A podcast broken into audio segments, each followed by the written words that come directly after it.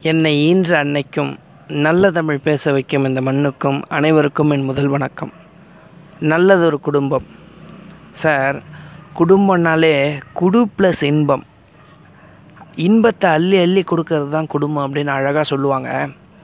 நிறைய குடும்பத்தில் நிறைய விதமான சம்பவங்கள் நடக்கும். நகைச்சுவையாக கூட நிறைய நடக்கிறது உண்டு. ஒரு வீட்டில் ஒரு அம்மா வந்து பையனை போட்டு திட்டிகிட்டு இருந்தாங்களாம். ஏன்டா சாமிக்கு வைக்கிற பலகாரத்தெல்லாம் சாமி கும்பிட்றதுக்கு முன்னாடியே சாப்பிடாத? அது சாப்பிட்டீங்கன்னா சாமி கண்ணை குத்திருண்டா அப்படின்னு அம்மா சொல்கிறாங்க அட போம்மா சும்மா இருமா நீ. அதெல்லாம் ஒன்றும் குத்தாதுமா அப்படின்றான் பையன். இல்லைடா சாமி வந்து பார்த்ததுன்னா உன்னை கண்ணை குத்திடும்டா அப்படின்னு அம்மா சொல்கிறாங்க அட சும்மா இருமா நீ. நானும் பல வருஷமாக சாப்பிட்டுட்ருக்கேன் ஒரு சாமியும் குத்துனது கிடையாது. நீ என்ன புதுசாக வந்து சொல்கிற அப்படின்னு அந்த பையன் சொன்னானா. நம்ம குழந்தைங்களுக்கு வந்து சாமிக்கு படைச்சதை சாமி கும்பிட்டுட்டு சாப்பிட்ணும் அப்படின்றத மரியாதை அப்படின்னு சொல்லி தந்தோம்னா அவங்க கேட்டுப்பாங்க. நம்ம சாமி குத்திரும் பேய் வந்துடும் அப்படின்னு சொல்கிறப்ப அவங்க சரியாக கேட்க மாட்டேங்கிறாங்களோ அப்படின்ற மாதிரி ஒரு சின்ன கற்பனை எனக்கு யோசனை வந்தது. இதே மாதிரி இன்னொரு வீட்டில் ஒரு பையன் உள்ளே வரான். அந்த வீட்டில் அவங்க அம்மா பயங்கர கோபத்தோடு உட்காந்துருந்தாங்க இங்கே பாடுறா ஒன்று இந்த வீட்டில் நான் இருக்கணும் இல்லைன்னா உன் மனைவி இருக்கணும். ரெண்டுத்தில் ஒன்று முடிவாகணும் அப்படின்னு அவங்க அம்மா சொல்கிறாங்க பையன் என்ன முடிவு பண்ணால் பொண்டாட்டியை கூட்டிகிட்டு பெட்ரூம் போயிட்டு பொண்டாட்டிக்கிட்ட கையெடுத்து கும்பிட்டான். இங்கே பாரு நான் உன்னை என்ன வேணால் பண்ணுவேன். அங்கே வெளியில் மட்டும் சவுண்டு மட்டும் கொடுப்பேன். நீ அதுக்கு ரியாக்ட் பண்ண மாதிரி காட்டிக்க அப்படின்னு சொல்கிறான் போட்டு ஒரு மணி நேரம் பொண்டாட்டியை திட்டுற மாதிரி தலைவாணியை போட்டு அடி அடின்னு அடிச்சிட்டு இருக்கான். அடிச்சிட்டு என்ன சொல்கிறான் என் அம்மாவை ஏதாவது சொல்லுவியா? அவங்கள இப்படி பண்ணுவியா? அப்படின்னு சொல்லி அடி அடின்னு அடிக்கிறான். ஒரு மணி நேரம் சும்மா வேர்த்து போச்சு அவனுக்கு. கதவை திறந்துட்டு வெளியில் வரான். வெளியில் வந்துட்டு இப்படி வேர்வையை வலிச்சு அப்படி கீழே கொட்டிட்டு அவங்க அம்மாவை பார்க்குறான். அவங்க அம்மா பெருமையாக நினச்சிப்பாங்கன்னு சொல்லி பார்க்குறான். அவங்க அம்மா கிட்ட வந்து சொன்னாங்களாம் நீயாவது ஒழுங்காக இருப்பேன்னு நினச்சா நீயும் உங்கள் அப்பனை மாதிரியே இருக்கியேடா அப்படின்னு அந்த அம்மா சொல்லிட்டு போயிட்டாங்களாம். இப்போ அவங்க அப்பா மாதிரி தான் இவனும் இருக்கான் அப்படின்றது வந்து அவங்க அம்மா நகைச்சுவாக சொல்லிட்டு போயிட்டா கூட ஒரு ஆணுடைய ஒரு குடும்பத்தில் இருக்கிற மிகப்பெரிய கஷ்டம் என்ன தெரியுங்களா? அம்மாவுக்கு சப்போர்ட் பண்ணுறதா மனைவிக்கு சப்போர்ட் பண்ணுறான்னு தெரியாமல் குழம்பி போய் நிற்கிறான் எல்லா வீட்லேயுமே இருக்காங்க அப்படின்னு நான் நினைக்கிறேன். குற்றம் பார்ப்பின் சுற்றம் நீங்கும்னு ஔவையா சொல்லிட்டு போயிட்டாங்க. ஒத்த வரியில் சொல்லிட்டு போயிட்டாங்க. இந்த குடும்பத்தில் குற்றத்தை பார்த்தினா உன்னை சுற்றி சொந்தக்காரங்க யாருமே இருக்க மாட்டாங்கடா அப்படின்னு சொல்லி அழகாக சொல்லிட்டு போயிட்டாங்க. அப்போ குற்றம் பார்க்காம ஒரு குடும்பம் எப்படி இருக்கணும் அப்படின்ற மாதிரி அதுக்கு ஏற்ற மாதிரி ஒரு சம்பவம் நான் படித்தேன் என்னன்னா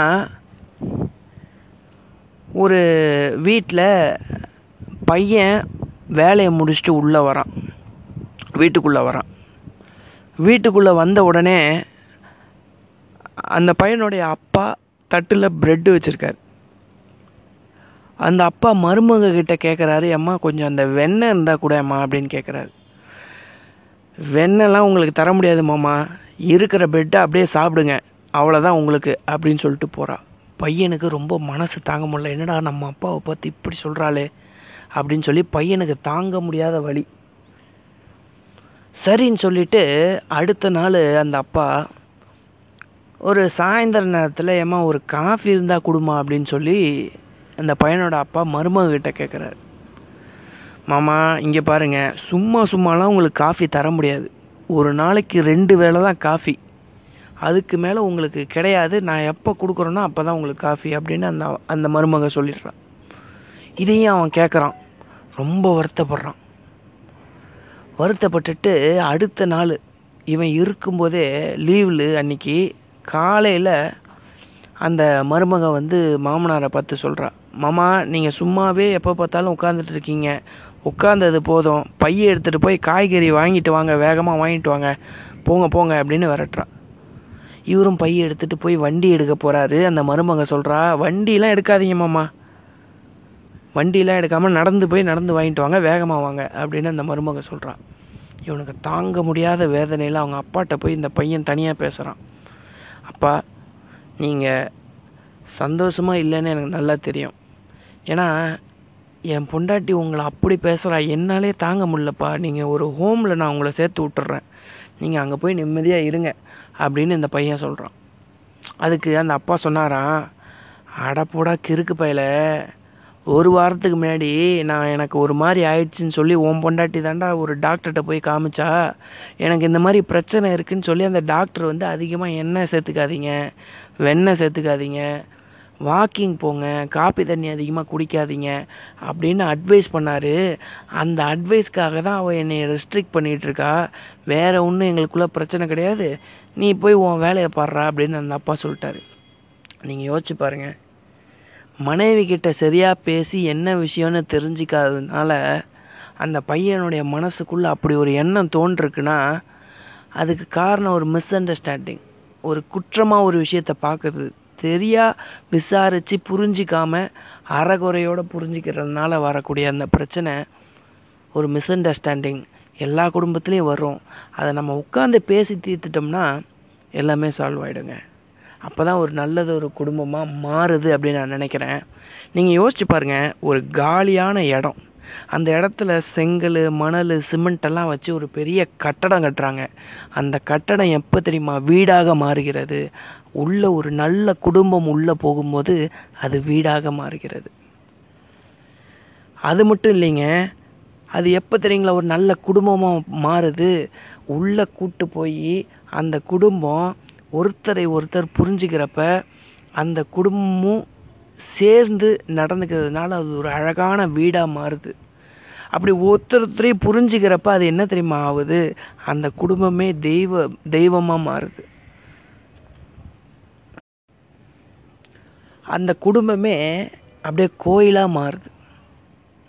அந்த கோயில்னா அங்கே ஒரு தெய்வம் இருக்கணும்ல. மாறி மாறி கொடுக்கக்கூடிய அன்பில் அந்த தெய்வம் நின்று கொண்டு இருக்கிறது இப்படி ஒரு குடும்பத்தில் ஒருத்தர் ஒருத்தரையும் புரிஞ்சுக்கிட்டு மாறி மாறி அன்பு செலுத்துகிறப்ப ஒரு பிரச்சனையுமே வர்றது கிடையாது. அப்போ தான் ஒரு நல்லது ஒரு குடும்பமாக அது மாறுது. இதை தான் வள்ளுவர் எப்படி தெரியுங்களா சொல்கிறாரு குற்றம் இளனாய் குடி செய்வது வா குடி செய்து வாழ்வானை சுற்றமாய் சுற்றும் உலகு அப்படின்றாரு. குற்றமே இல்லாத ஒரு குடும்பத்தை எடுத்து வழி நடத்தி செ போயிட்டுருக்க ஒருத்தனை இந்த உலகமே தன்னுடைய சொந்தம்னு நினச்சி கொண்டாடுமா? அப்படின்னு வள்ளுவர் அழகாக சொல்கிறாரு நீங்களும் வாழ்க்கையில் உங்கள் குடும்பத்தில் இருக்கக்கூடிய மனுஷங்கிட்ட அண்டர்ஸ்டாண்டிங்காக நடந்துக்கோங்க. அவங்கள புரிஞ்சுக்க ட்ரை பண்ணுங்க. எதையுமே குற்றமாக பார்க்காதீங்க.